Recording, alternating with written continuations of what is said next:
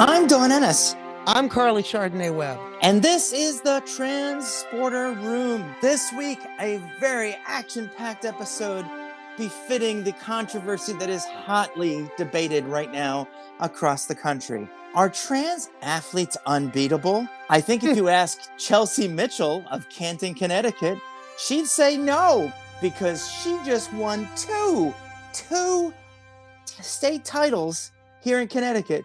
Carly, you just wrote about it in Outsports. Why don't you tell us a little bit about that? Well, first, well, in Connecticut, to give the quick explanation, track and field, both indoor and outdoor, is done in a two in a two meet sequence for the state championship. One week, each of the individual classes by school size in the state have their own individual state meets.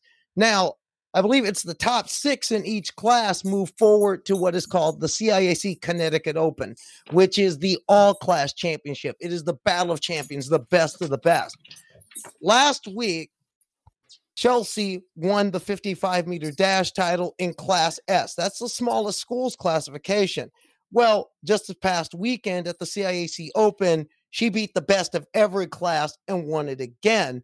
Meanwhile, Terry, meanwhile, Terry Miller from Bloomfield High School, who is Chelsea transgender, says, yeah, who, who, who is a who is a transgender girl student athlete, who Chelsea had said in that press conference back about 10 days ago said that we have we we lose the race before it even starts beat her at the class s state final and then and then beat her and beat her at the ciac open of the weekend. In fact terry finished second in the class state meet but at the open she ended up finishing third and told the and afterwards said in the Hartford Courant that the that the unpleasantness of the last few of the last week and a half or so did get to her it did affect her performance we're going to talk about the mental and physical aspects of this story. We've got Chase Strangio of the ACLU speaking exclusively with our Carly Webb.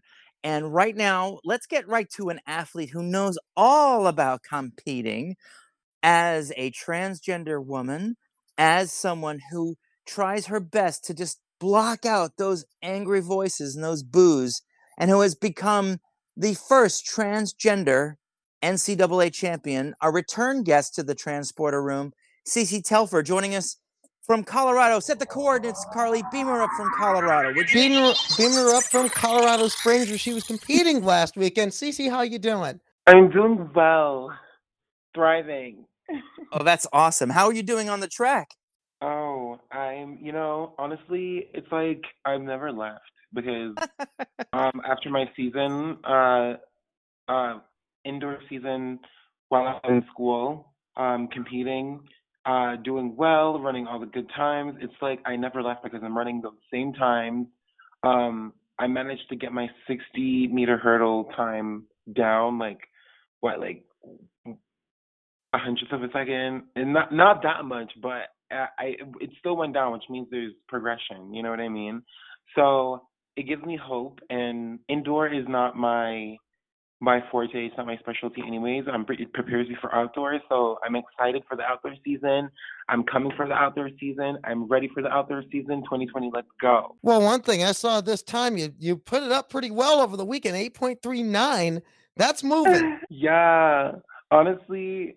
And with the altitude, I'm surprised because in Colorado, the altitude when I was warming up, I was dying and everybody was looking at me crazy because I was out of breath with every move I made. And I'm like, I don't know if I can do this. I don't know if I can finish this race because this is my first meet in Colorado. Like, I just got off the plane. Like, I have to warm up. Here I am dying while everybody else is like, you know, moving. I don't know if I can finish it. And here I am, came out on top of the meet like I should because, you know, with like every great athlete, we have to adjust to our um, environment, which is what I did, and I'm I was very surprised with that time, honestly. Well, congratulations! I'm not surprised. Thank I think you. are a champion no matter what you do. Tell me a little bit about tell me a little bit about where you stand because the last we spoke, you were hoping to get into an Olympic qualifier somewhere. Did that dream get dashed? Um, no, because the funny thing is, I qualified for USATF, which is like an elite meet um, which is a good sign because outdoors, if I do that again, excuse me, when I do that again, this will be the Olympic trials, if I'm correct, right, Carly? Yes. Um, the USC, yes, this would be um, outdoors. So this is what I'm gunning for, and I qualified for the indoors meet, but I couldn't go because I wasn't an American citizen. And now the outdoor meet is coming through, and I'm applying for my citizenship, and hopefully, like it all comes together, and it, it's it's happening. Like my times are there. I'm hitting the qualifying marks. Like I'm I'm ready for the trials. I'm I I'm I'm like there. I'm right there. Well, I'm looking forward to seeing you um seeing you meet the Olympic qualify the IAAF Olympic qualifying standards and then possibly eh, getting your citizenship together and what made you decide to just go ahead push for citizenship and take a shot at the Olympic trials in the US? Honestly, because my my background citizenship in uh, Canada and Jamaica is a little it's a little far it's it's it's tied up right now because my family in Canada is I don't have any family in Canada. Jamaica does not um see me as a female athlete, so they wouldn't want me to compete for them anyways and that dual citizenship is it, it's already like not working out because Canada already have their Olympic team put together and I'm calling the I, the IOC. No one's answering. No one's giving me any sort of like, hey, like yes, you are running the marks. We're looking at you for joining our team. Like, it's just like no one is trying. And here I am in America. The IOC is being. I call them. They're giving me all the information I need. I'm like, why don't why don't I just try out for the USA like the, the USA team, right? But in order for me to do that, I have to get my citizenship um, out of the way because that's the one defining factor is that you have to be a citizen to run for America. And I do have a green card, but it doesn't count. You have to. Well, have- I, I I do hope that you'll contact the state senator. Um, I hope you'll contact the U.S. senator in your state because sometimes they can cut through red tape, especially if a high-profile person like yourself. So check your uh, check with your U.S. senator, check your, your local representatives. Um, you'd be surprised at how much they want to help. oh my gosh. Okay. I have to ask you a That's really question. to know. Have Have you been reading Yeah. the news about this lawsuit filed by the Alliance Defending Freedom here in Connecticut? It's a federal lawsuit that we were just talking about at the beginning of our podcast because I heard they you guys talking about it. yeah they well, they want to they want to say basically that transgender student athletes should not be allowed to compete as girls in Connecticut or if they win their case across the country. So I have been following Chris Mosier, and um, he's been posting a lot of stuff on his Instagram, and all of the things, all of the things that he's been posting about, like Ohio, Idaho, and um, Arizona, they're starting bills. They're talking about it in um, the Senate, and like they're talking about like these bills that are targeting and affecting the trans youth. We are talking about kids, the future. We are the society is now targeting little babies that is supposed to be, you know, um, it's supposed to be keeping our future alive. And here's society telling these kids that what they are doing is wrong, and if you continue to do this, you will be dehumanized, demoralized, and you will be stripped of your humanity because one question can can um cause you to to be like like violated period. And chris mosier also said something uh, as he is reposting all of these save the trans lives and like all these bills that are coming up around um the united states i here i am screenshotting every single one pew pew posting them on my social media because i want everybody to, to like hear this awareness and hear what's going on because it's really crazy and it's really effed up. I don't know if i can say that but it's really crazy that society is targeting kids now and kids are dying. Like you have to worry about their mental health. They are not at that capacity to handle how society is is um coming for them and is is is is um d- like the like like killing their lives. And they're already in school in high school middle school where they have to already face all these bullying and like torture. And here is society like coming for them harder. Like it's it's it's it's crazy. And i'm seeing all of this from from a, a point of view where i was in that position but now they are doing this to like that's my big point. Like now they're doing this to babies. They're doing it to kids. Like what is the world coming to? You know what i mean? And these and not and one one thing that Chris Mosier posted that um that really got to me is that these bill, bills and these um talks of um you know like not letting like trans girls be girls because we are girls it's gonna just be the detri- it's gonna be detrimental for women's sports in general because it's gonna take nothing for somebody to be like, you are too fast. Are you a male or a female? You know what I mean? To a girl, it's gonna take nothing for somebody to look at a a, a female, cis or trans, and say one thing, and then they will be under examination. That is crazy to me. So if that is the, if that's what people want the world to come to for their kids to be seen and deemed to that, then God help us. Yeah, I'm I'm hearing that. Um, one thing I want to I want to get into the mind of the athlete here. Uh, this past weekend we had we had CIAC open open indoors here in Connecticut, and Okay. one of the trans competitors, Terry Miller, down here, uh, finished finished third in the 55 meters, and and said afterwards, "quote My head just wasn't in the game today for personal reasons. People can make the assumptions they want." I feel like I gave up. I got in my head too much. Usually I'm more focused. This is just a learning experience, to be honest. I feel like this will help me drive for my next race, especially outdoor. I want to I want to go back to last year when all the chaos and the controversy was swirling around you Can I ask a and question? you're getting hit. Can I can I ask you guys a question? Did you hear anything happen weird just now? Because a phone call came in from my mother-in-law. I had to hang up on her. You may want to just ask that question again, just because it- on, since I'm No. recording it, I'm not sure it, it went. Okay, I'll, recorded. I'll okay, then I'll, I'll re-ask that. I mean, I want to go. I want to go back to last year, but first, talking about this past weekend, we had the CIAC Open indoors, the All Class Championship here in Connecticut, and Terry Miller had said after uh, after the 55 meter final, where she where she ended up finishing third, the kid who's filing the lawsuit, Chelsea Mitchell, won the race, and afterwards, Miller had told the press that quote, "My head wasn't in the game today for personal reasons. People can make their assumptions if they want." I feel like I just gave up. I got in my head too much. Usually I'm more focused. This is just a learning experience, to be honest. I feel like this will help me drive for my next race, especially outdoor. Cece, the last year as you were making the drive towards national, especially during the outdoor, the indoor season, the outdoor season, you had the constant clickbait, even Donald Trump Jr. on your case, all this different stuff con- continuing to come Mhm. around. How did you how were you able to process it and compartmentalize it and keep driving on because it didn't show in your performances how much it was hitting you but hey we emailed each other a lot and you were telling me it w- there were points where Mhm. it was getting to you how were Oh, you yeah. able to how were you able to process it compartmentalize it whatever you did how were you able to mentally push through Honestly, to answer that question, there are a few factors that really helped me through that journey, and one of the, one of those factors are definitely 100% my sister, um, Charlotte Webb.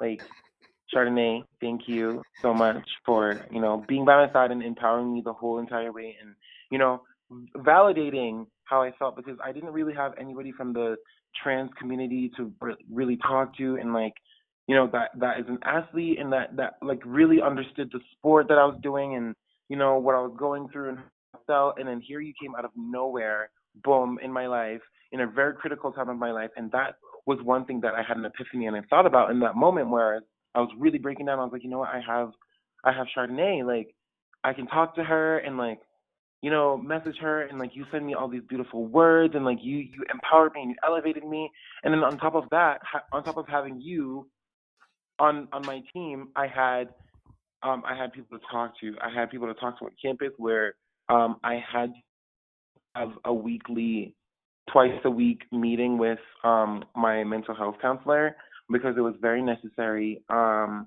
it was so hard. It was really really hard. Um but when you get to the competition phase, you cannot show one ounce of fear or or um doubt. When you get there, you really just gotta you just got to focus on what you've been working so hard for. And for me, it was never about winning.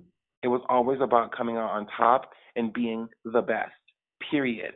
Like, winning means nothing. You can always win a race, but if you're not running that time that makes you that top athlete, then what's the point? You know what I mean? So, whenever I went to a, a track meet and I, you know, I was getting all the hate and all the discrimination from the the the mostly from the audience for people who don't even compete, who aren't even athletes at the meet. That's where I get most of the hate, which hurts a lot because as an athlete who are waiting around, we're waiting around for events. We ha- we interact with the audience a lot, the crowd a lot because we have to run back and forth to our stuff. We have to sit down. We have to, you know, like relax. So with all of that negative energy around me, like it was really hard to focus. But when I get on that track, I have to remind myself of my goal, where I need to be, where where I'm gonna be, and where I'm going, and who I have behind me supporting me. You know, and I I, I said this before in our last podcast. Every time I get on that track, I get so emotional because I'm so grateful to be grateful to be in that spot performing as my authentic self, knowing that there's people behind me that matter that supports me and is watching me and is rooting for me. And every time I'm on that track, I get super emotional and I start crying. But then I think to myself, you need to get it together because they cannot see that tears. They cannot see you in this moment like this. Do not, they do not deserve this moment. So I quickly get it together and think execution because that's what I'm there to do. Look good, feel good, run fast, and win championships. That's my motto, and that's what I tell myself every single time I'm on that track. So that's that's the that's the thought process. That's the mentality that's going.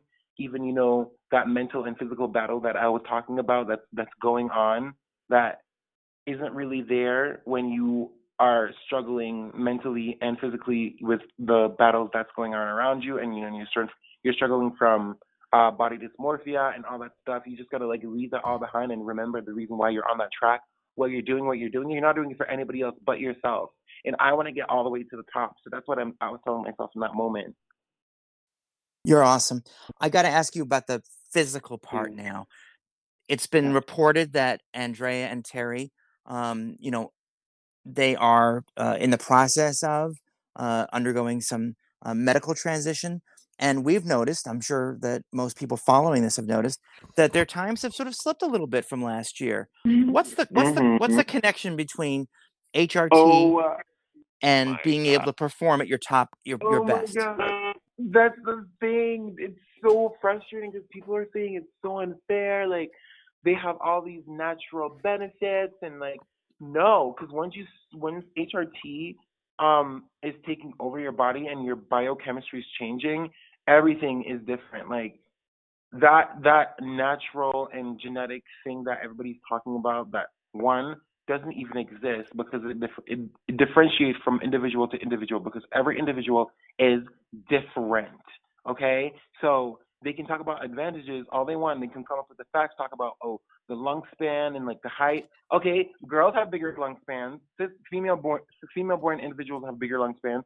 Female like cis born females are taller naturally. Like there's some really tall girls out there that's seven feet tall. Like okay, the situations are unique with different people. People are different and, and unique in their own way, period. And to answer that question, yes, I myself as an athlete going towards the elite world, becoming pro, I have seen that, and it's very frustrating because this year has taught me a lot.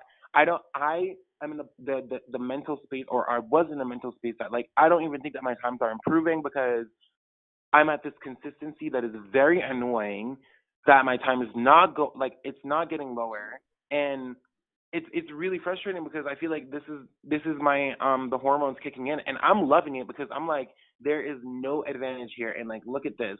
Look at this is this is proof right here. It's really really hard. And if you take if you take one day off it's taking three it's it's taking it's like taking three steps back maybe even five because once you get back up into that endurance phase day or that speed phase day, your body is already like breaking down from all the hormones that you've been taking for that one day that you missed, like the muscle mass that you that was deteriorating, like the fat redistribution. That all is occurring within hours and hours and hours. And if that consistent training stops, then that speeds up, and you have to take three steps back and go all the way back. Like you have to try again to get back to that one phase that you missed. Do you know what I mean?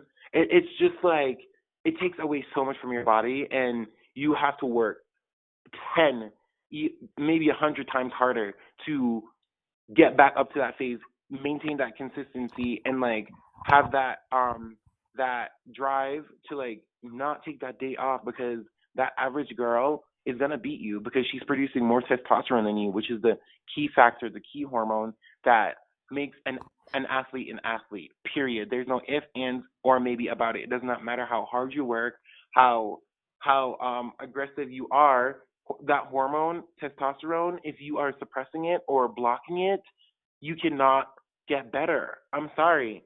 I, I don't see any studies so far that says that you, that that's not true. You will get better without blocking and suppressing your testosterone. No, that doesn't make any sense.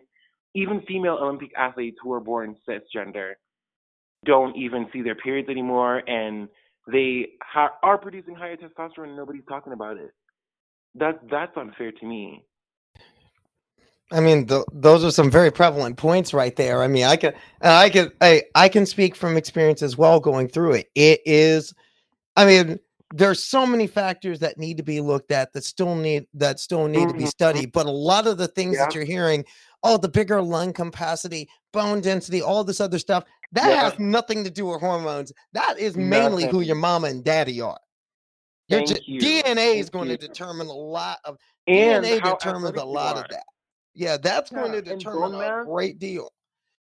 I And mean, bone mass too. If you look at anatomy, bone mass, no matter if you're an athlete from a younger age, your bone density and mass gets stronger the more athletic you are growing up. Mm. I take anatomy and physiology and biochemistry, so I know this. I'm telling you for a fact.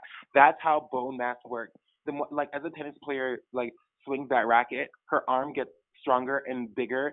The more she the, the more she plays the sport, and the older she gets. So therefore, if you're not an athlete, you shouldn't be pointing fingers and you should be redoing your research and don't be looking at one website. I'm sorry, Mitchell, but that's the, that's the T.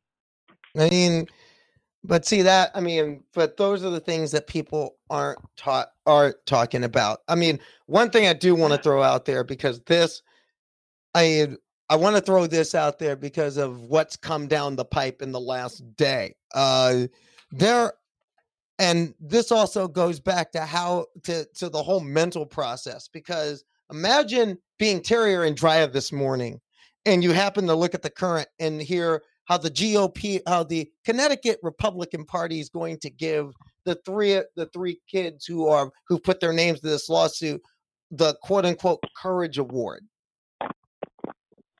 That's crazy. I mean Courage that? Well, it's who they are, right? You know, when someone tells you who they are, you should believe, believe them. But but still, this is I mean it's expected, but I'll admit, last night I was livid all night last night. I was anyone who knows me knows I just my roommates kind of kept a distance because I was livid. Because to me, that is it goes beyond. I mean, it's one thing. These are children. These are somebody's Yes. kids, and they're being dem- Mhm. and they, this is the demonization of kids. I ask any parent, any parent, I don't care how you what your thoughts are on the issue are. If someone talked about your kid the way that the ADF did in their complaint last year, where you misgendered the kids on every page and disrespected and Mhm. dehumanized them all the way through it, and this thing now, which was put all over the media, all across and and and all across the country as well. If you were a parent and someone talked about your kid the way that they're talking about these two girls, how would you respond? I'll ask any Mhm. parent that. Yeah. And that is how I'm thinking. That's the same question I'm asking. That's the same situation I'm in. That's the same mental process I'm in. These are kids. We teach kids how to hate. Like, we really teach them how to hate and how to hate others. And in that process, they're destroying others, their lives, and they're destroying themselves. And we are not seeing that, which is crazy to me. If it's not their kids in that position, they don't care. And that's the process that's the mental that's the mentality we need to not have. We need to cut that out because it can happen to anybody's kids.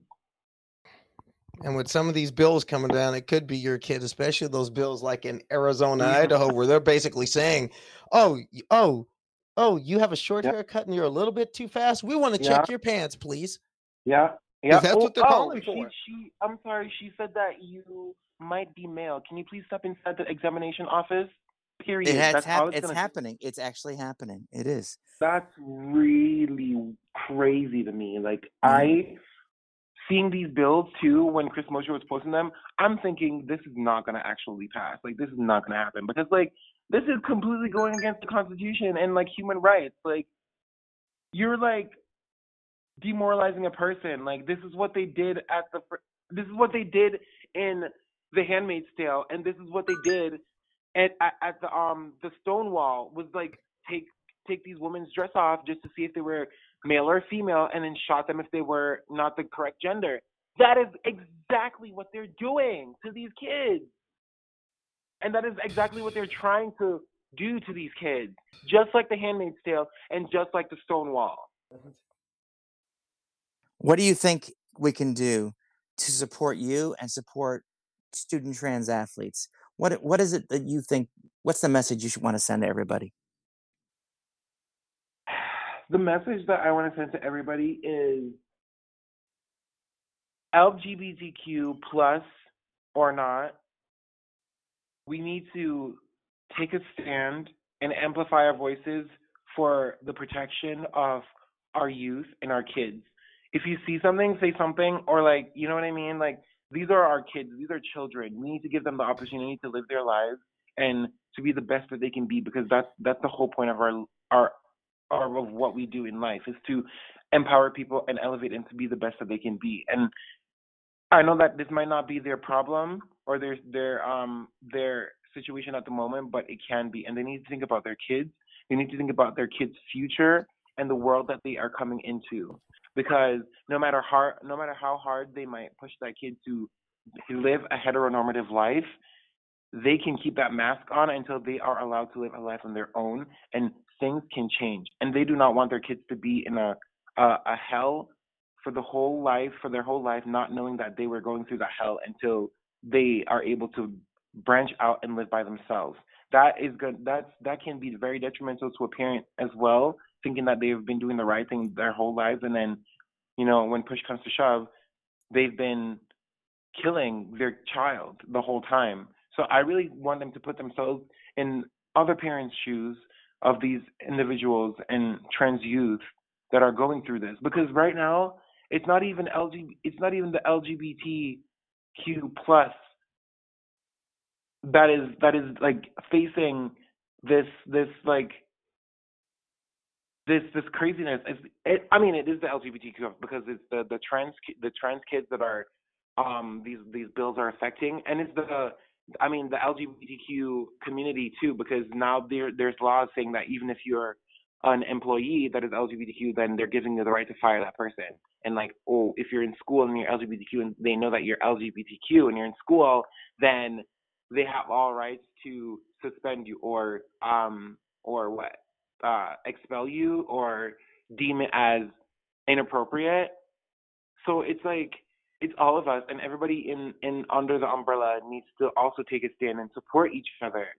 So this is where I'm coming with the you know the lesbian community like they like I feel like some of them feel like they don't need to support anybody else under the umbrella because it's not their problem. You know what I mean? Or they aren't being as scrutinized and as bashed as anybody else under the umbrella. And I feel like for individuals to see that, like me as a trans female, to see that somebody else is a lesbian, don't really think that my issues is like their issue because we the same thing all at once.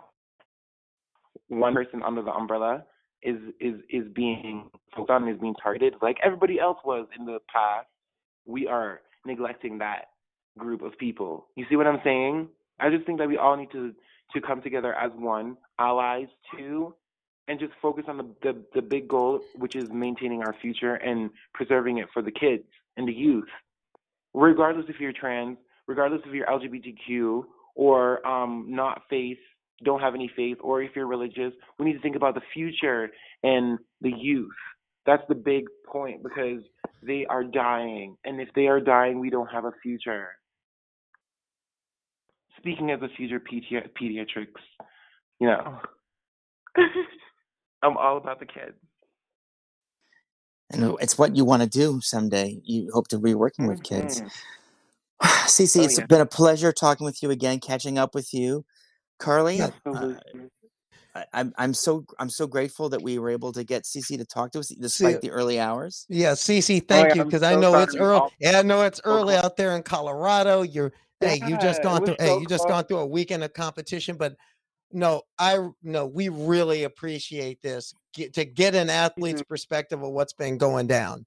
Of course. And the crazy thing is, I was asked to be on the Tamron Hall show to represent, you know, student athletes and the big controversial talk of, you know, trans athlete in athletics. And um, Terry Miller is also going to be on the show, and so is Andraya Yearwood. And oh my God, I was super excited because I'm like, these are my girls, especially Andraya. Like, she's my girl. Like, I'm here for her. Like, I know her, like, some of her struggles. Like, you know, we were together in California. We were hanging out. Like, Dawn, you know, so like she's she's become something more personal to me. So if anybody come for her, I'm like, yo, that's my sister. Like back, you know what I mean? I when, like when's Yes. the show? When's the show? Tamron's a friend of mine, so I'd love Okay, to see. so so the show is on is gonna air Friday, but they're flying. They're supposed to be flying them down on Thursday. Unfortunately, they just canceled me because they said that they don't have any more budget to fly me out to New York anymore. So they it. canceled my my part of the show, which is fine because hey, my sisters are still gonna be on it, representing for what we are and a good cause, and I'm rooting for them. So that was the whole point, you know. I When's when, when's the taping? Maybe maybe. Carly and I can go and uh, hold up Cece signs. Yes, it's When- um they're they're taping it on Thursday. Okay, well, let's see what we can do schedule wise. Thank you, Cece. And you know what? You're a star whether you're on TV or not. Ah, you better believe it because that's what's gonna take to go to the Olympics. That's right. All right, Carly, Well, set those coordinates. Hey, we're gonna beam you back down to Colorado Springs. Hey, Cece, you stay stay in touch with us because we're gonna be watching you all the way to Tokyo. Let's go. Well, it was so great to have her perspective. Well, Carly, that sound means we have to take a break. We'll be back after this commercial break with Chase Strangio from ACLU. Stay with us, you're in the transporter room.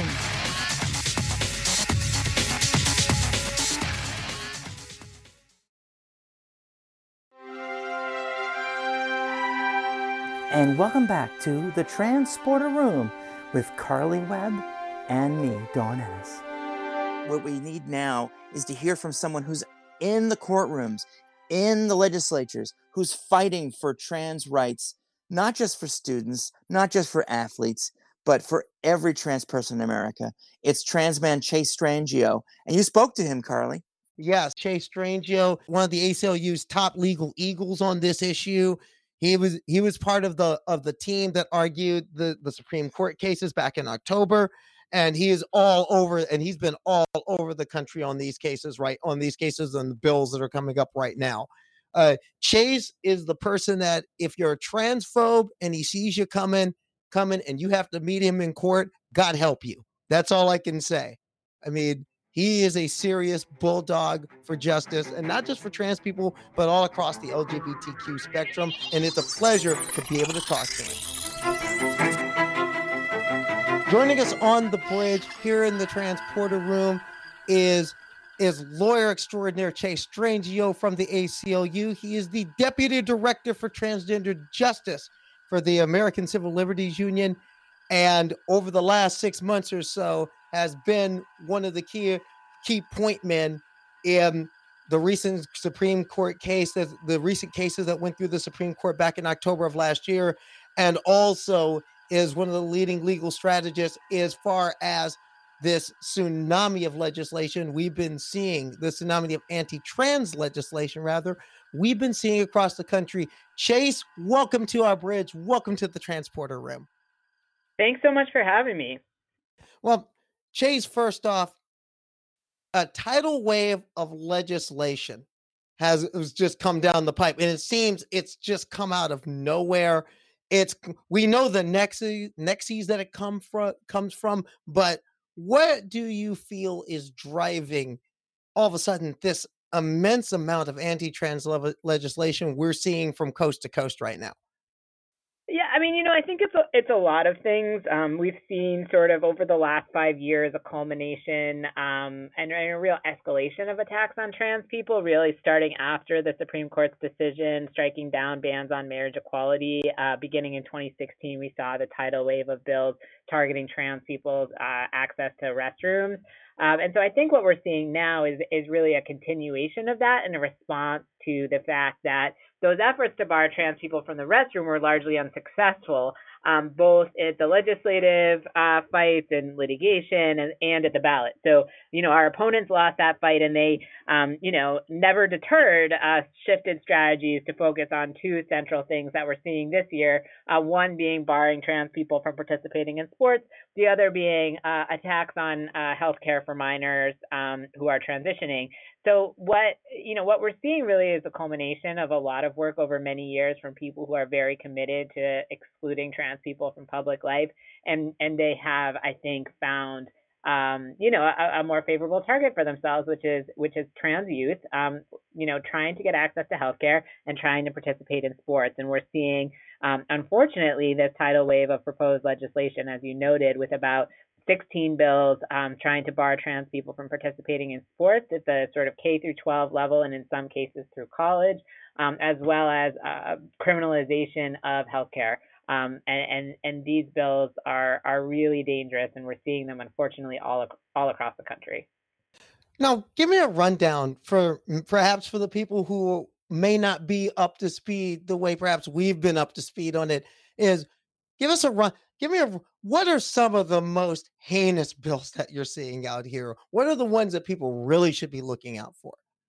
Yeah, so I would, I, you know, I think people should pay attention to what's going on in Idaho. I think that's a good example where we're seeing sort of the most extreme of both bills. Um, there you have um, one bill um, which would uh, bar participation in athletics um, for anyone unless they could prove um, you know, if they're participating in girls' sports, for example, and it's not just sports, you know, at the, you know, sort of college or elite level, we're talking K through 12, as well as intramural and club sports. It would regulate sports based on chromosomes, internal and external reproductive anatomy, and endogenous hormone profiles. So, what that would mean, um, and the way it's framed in the bill, is that anyone whose sex is disputed, and it doesn't say how it's disputed or by who it's disputed, um, but just anyone whose sex is disputed would have to prove that if they were going to participate, for example, in the in the girls category, they would have to have you know prove that they had 46XX chromosomes, which you know people aren't just like walking around with proof of their chromosomes. That's not how we organize society,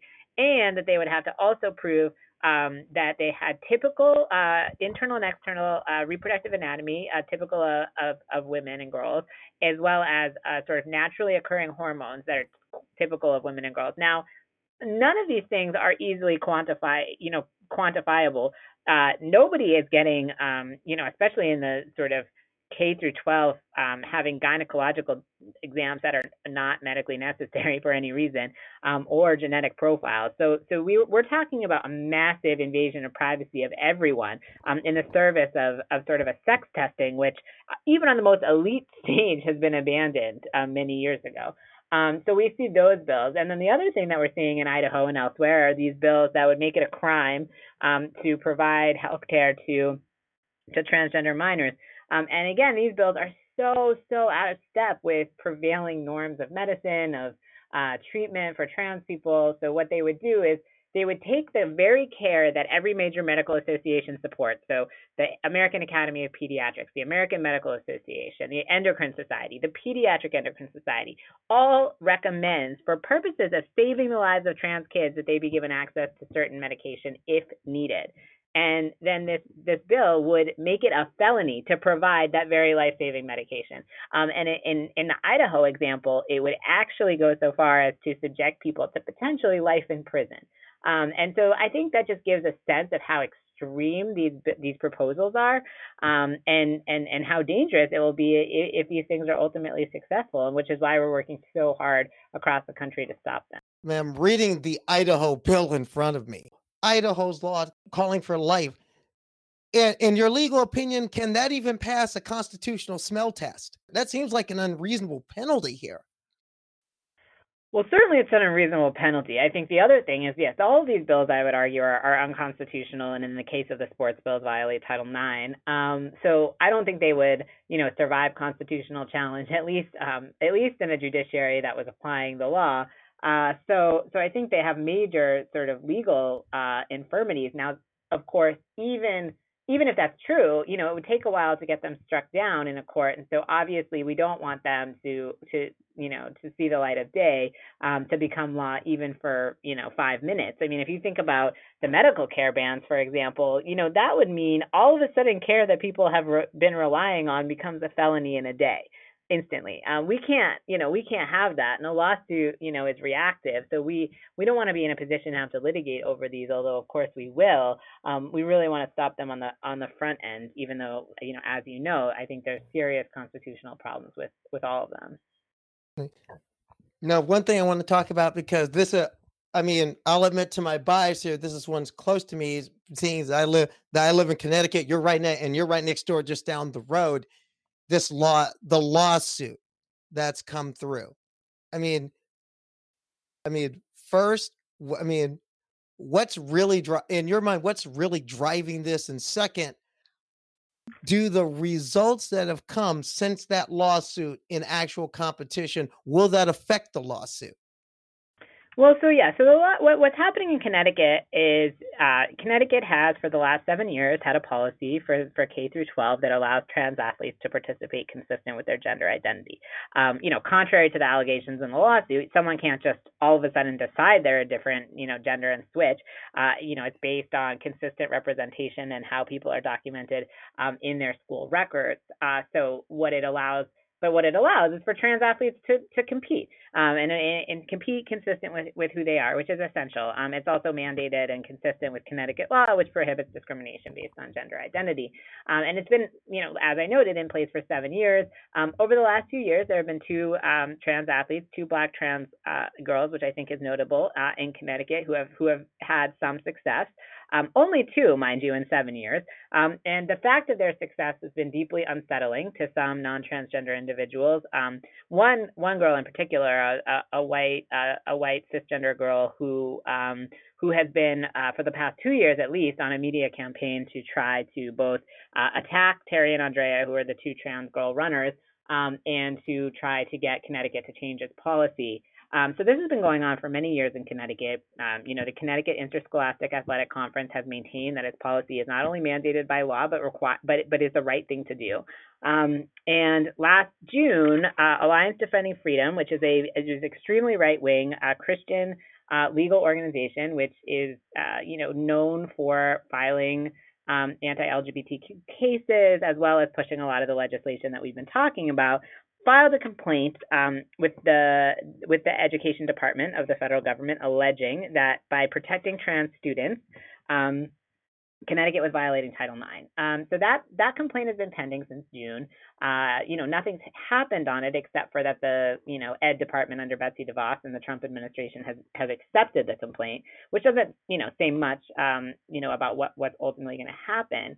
But but then um, two weeks ago, or about two weeks ago, uh, they they ended up pulling um, uh, the complaint in, into federal court. So now there's a lawsuit pending um, in which three cisgender girls have claimed that they're injured by the fact that trans girls can compete.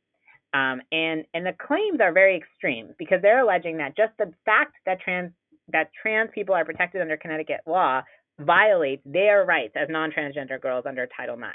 Um, and so, what this would mean, if they were successful, they would, it would mean that no state or locality could protect transgender students from discrimination um, in certain contexts, which which would you know be a huge affront to the ability of trans students to have access to equal educational opportunities. Um, and this type of claim has been summarily rejected by courts um, in other contexts. You know, for example, in the context of restrooms and locker rooms.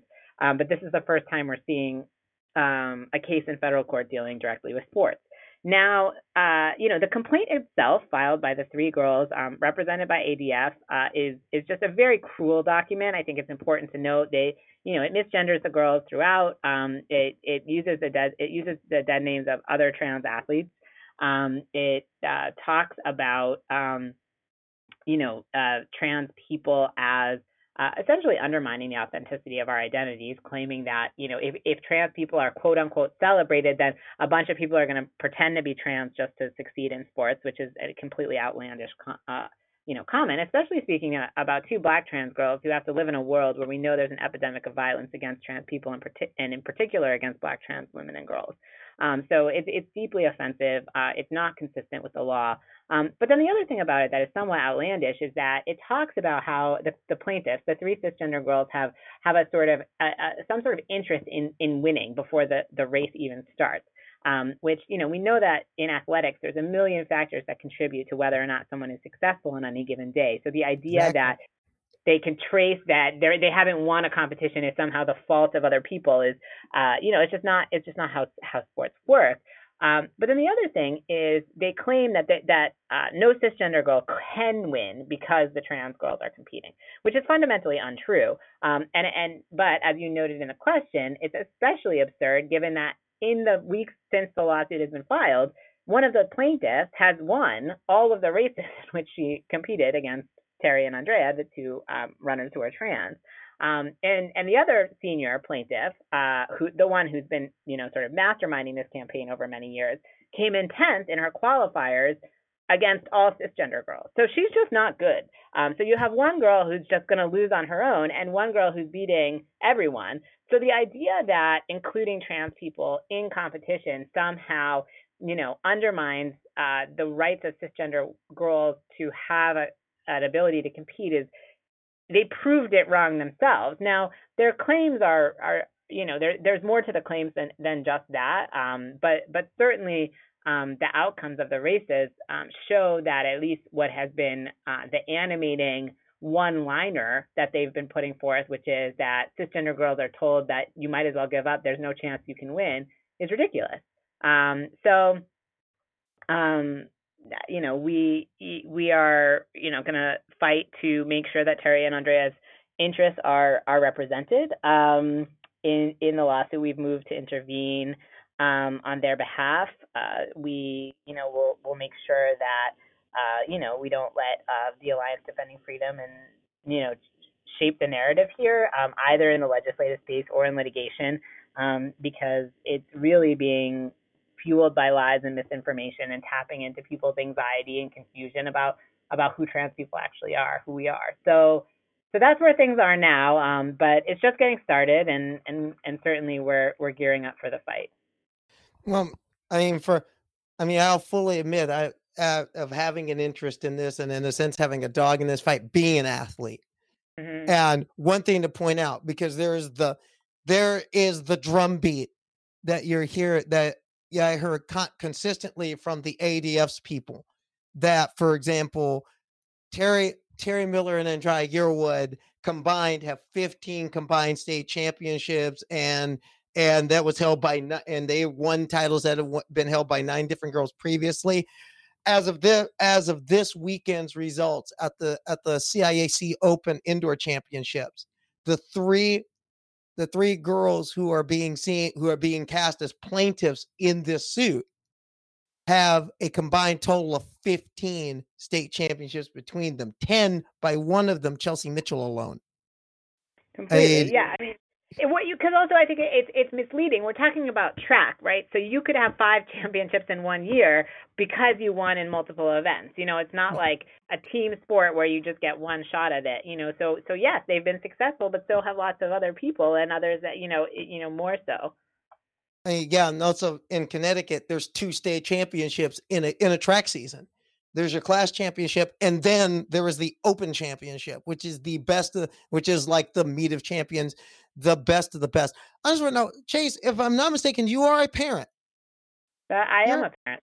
As a parent, when you read the initial ADF complaint to the Department of Education, what were your thoughts on the tone that they took towards Terry and Andraya? Speaking as a parent. I, you know, I mean, I, I guess if, uh, you know, in general, uh, you know, speaking as a parent, for me, uh, you know, I, I and speaking as someone who really knows and cares about Terry and Andraya, I'm just, you know, I just think it's so cruel that that you know Terry and Andraya are young people too. Um, we're talking about, you know, they you know now they're 17 and 18, but this all started when they were, you know, much younger. Um, and and they're just trying to to live their their lives. They they have been um enduring unthinkable harassment from adults. Um, in in the media, uh, in public. Uh, they've been humiliated. They can't enjoy a single success without being um, just absolutely annihilated by those around them. Um, and so, you know, I think about just God. No one wants that for their child. Um, you know, you don't, you, you, you we want to protect our kids, um, and no one knows who's going to end up with a trans child. You know, I think you have a lot of people who are so aggressive uh, out there, sort of just absolutely attacking trans kids, but you, you just have no idea um, who your kid is going to turn out to be. And the best we can do is, is affirm, you know, who they are and give them love and support. And so it's just heartbreaking to see people attacking these two young people who are just incredible young women who are who are fighting against all odds. High school is a horrible time um, in general, and and it's already hard enough without having to deal with a you know multi-million dollar campaign of right wing organizations funding attacks on you. And and and speaking of that, how large do you how large do you believe the knowledge gap is toward the general public towards these groups? I mean how how difficult is it to push against that when you're trying to get your point out for example in mass media in interviews etc how big is the veil of ignorance we're dealing with here well, I mean, I yeah, I mean, there's two different metrics for that. One is just the lack of understanding of who who ADF is, and you know, the Heritage Foundations and Becket and all these groups that are pushing anti-LGBT narratives. I think people, um, you know, don't know that they're being peddled narratives that are designed to just uh, fuel false information about trans people. So so that I mean I think we have to undo the assumption that people are hearing from uh, sort of legitimate or somehow neutral sources.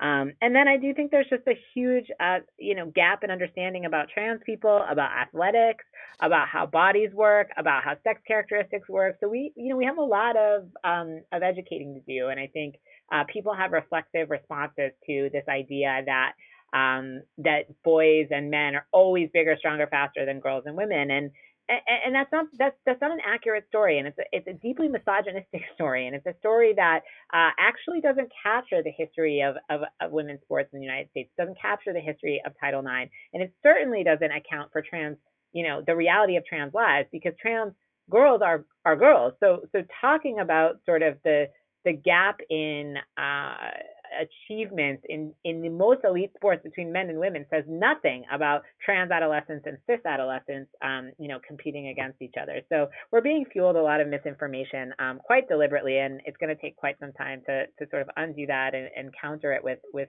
with narratives of, of the reality of, of trans lives.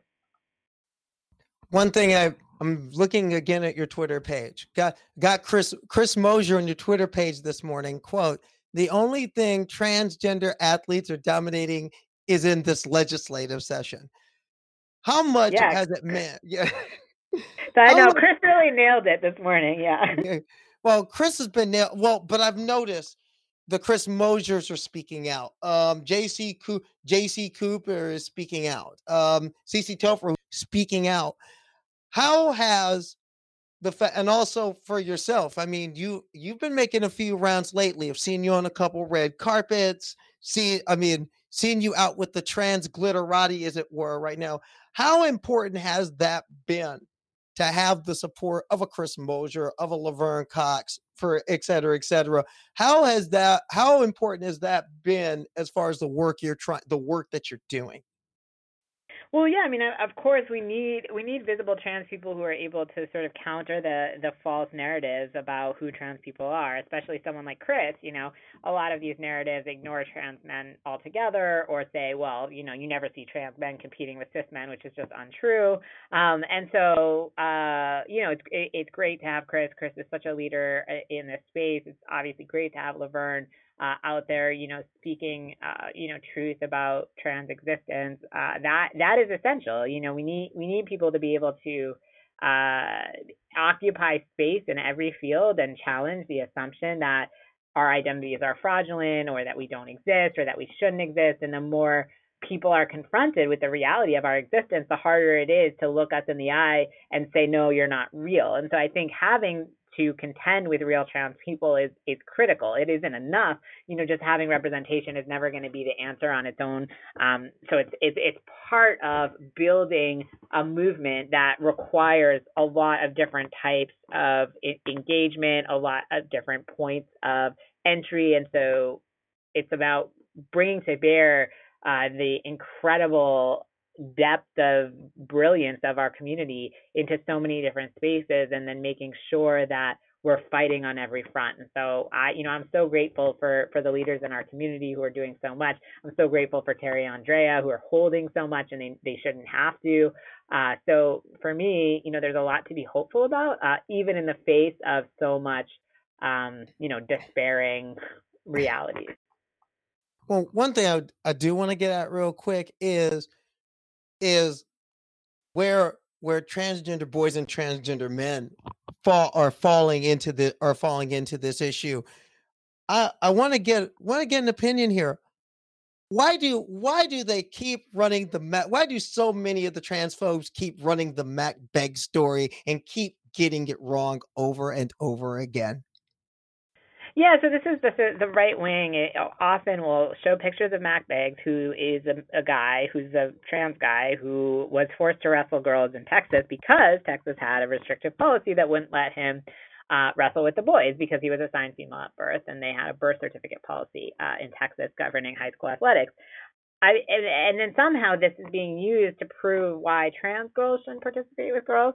Um, and and I genuinely think people don't know what they're talking about, and they think that Mac is a trans girl. Um, so sometimes I think it's just it's pure ignorance. Like people don't know trans uh, masculine people exist, and so they they they hear they see sports and trans, and and so they put it out there thinking, oh, this is a trans girl, um, because there's just so much ignorance. So I think I think what we're seeing is just a tremendous amount of ignorance, um, really inconsistent application of the principles. So, you know, in the context of of Mac Beggs, it was it was oh well, you know, he shouldn't have been allowed to compete with the girls, but there was no awareness from people saying that that he didn't want to. He was trying to compete with the boys.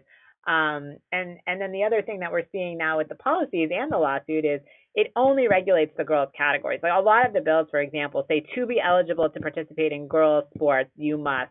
Um, which of course is unconstitutional for a whole different reason, which is that you're only regulating the girls' side. You're policing the bodies of women and girls only. So that's just like a blatant sex discrimination problem. Um, that you can't have one rule for the girls and no rule for the boys. Um, so they're sort of in in essence rec- establishing their own constitutional and Title IX violations by um, subjecting uh, women and girls to uh, intrusive bodily regulation and surveillance that you know the boys' side isn't subjected to at all.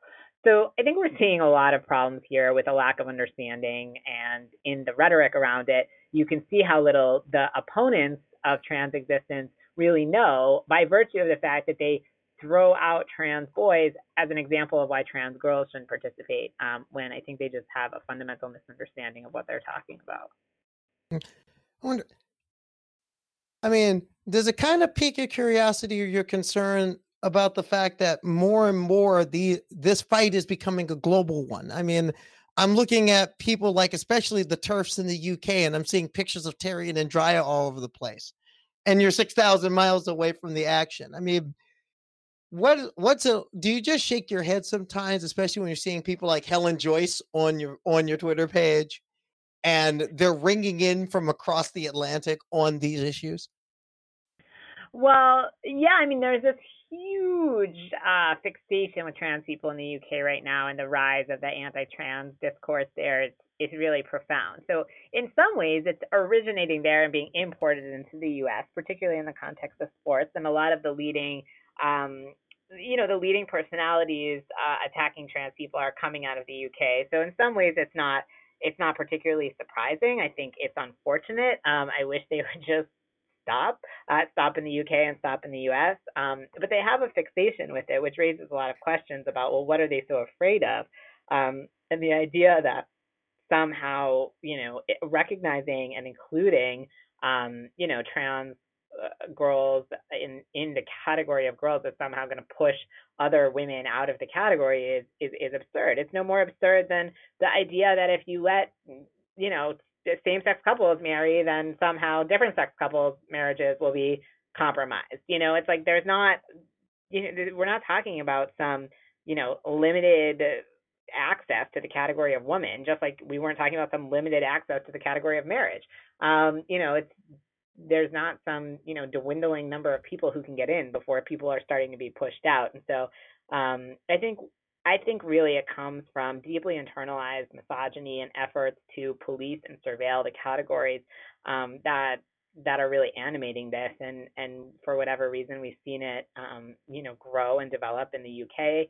Uh, I think the UK has a long history of of colonialism and imperialism, and so this sense of entitlement over naming and controlling categories of identity and borders is is you know inherent to the UK experience in a lot of ways, and so perhaps that's why we're seeing it there. And then they're bringing it, they're you know they're exporting it elsewhere, and and now we're dealing with you know Helen Joyce, who's you know obsessed with me for no reason. Um, and and and I think we're just going to have to contend with the fact that this is where the discourse is. It also aligns very closely with the rise in fascism um, and right wing governments. You know, you can see it in Brazil, you can see it in Eastern Europe. Um, the whole notion of gender ideology uh, as sort of attacks on quote unquote gender ideology is has been has been you know that's we're seeing it with the rise of, of right wing fascism um, because they're connected. It's it's it's about maintaining control over the family, over the body, over uh, a binary notion of um, you know sexual complementarity. Uh, so you know, if trans people are seen as a threat to that, then it, you know, when you have this this set of political paradigms um, expanding throughout the globe, then we're going to see efforts to repress and and really abolish trans existence. Uh, I mean, we're getting short on time, so last question right here. Uh, uh, on a personal note, for yourself, you've been at you've been at it nonstop. It seems, especially over this last year, preparing for October and now the battles that are being fought right now. What keeps you going? What what gives you the spoons to keep pushing? What keeps you going? You know, I, I just feel like this is this is my job. It's my job. I have access to uh, you know information, um, to legal advocacy, to um, the ways in which government in the United States is operating, and it feels like it's uh, you know, my imperative to keep fighting for the community. And I'm not always going to do it right, but I certainly am not going to give up. Um, and it is relentless and it is exhausting. But, um, you know, if I don't take the hits, then they're going to trickle down to people who have way, way less access um, to, you know, way less access to power, way less access to, to uh, structurally fighting back. And so, and they already are. Obviously, our community is under attack. The people who experience the brunt of it are not people who are white like me, who are lawyers like me, who are trans masculine like me. You know, it's it, it's being exacted on the bodies of black and brown um, trans folks and trans women in particular. And so, um, it feels like, of course, I have to have to fight where I can. And um, I'm so inspired by you know my community, my clients, the people that I get to work with, and, and so you know, maybe every so often there are days where it feels undoable, but then, you know, I just I, I think about all the people who have taught me so much and I get up and, and fight again.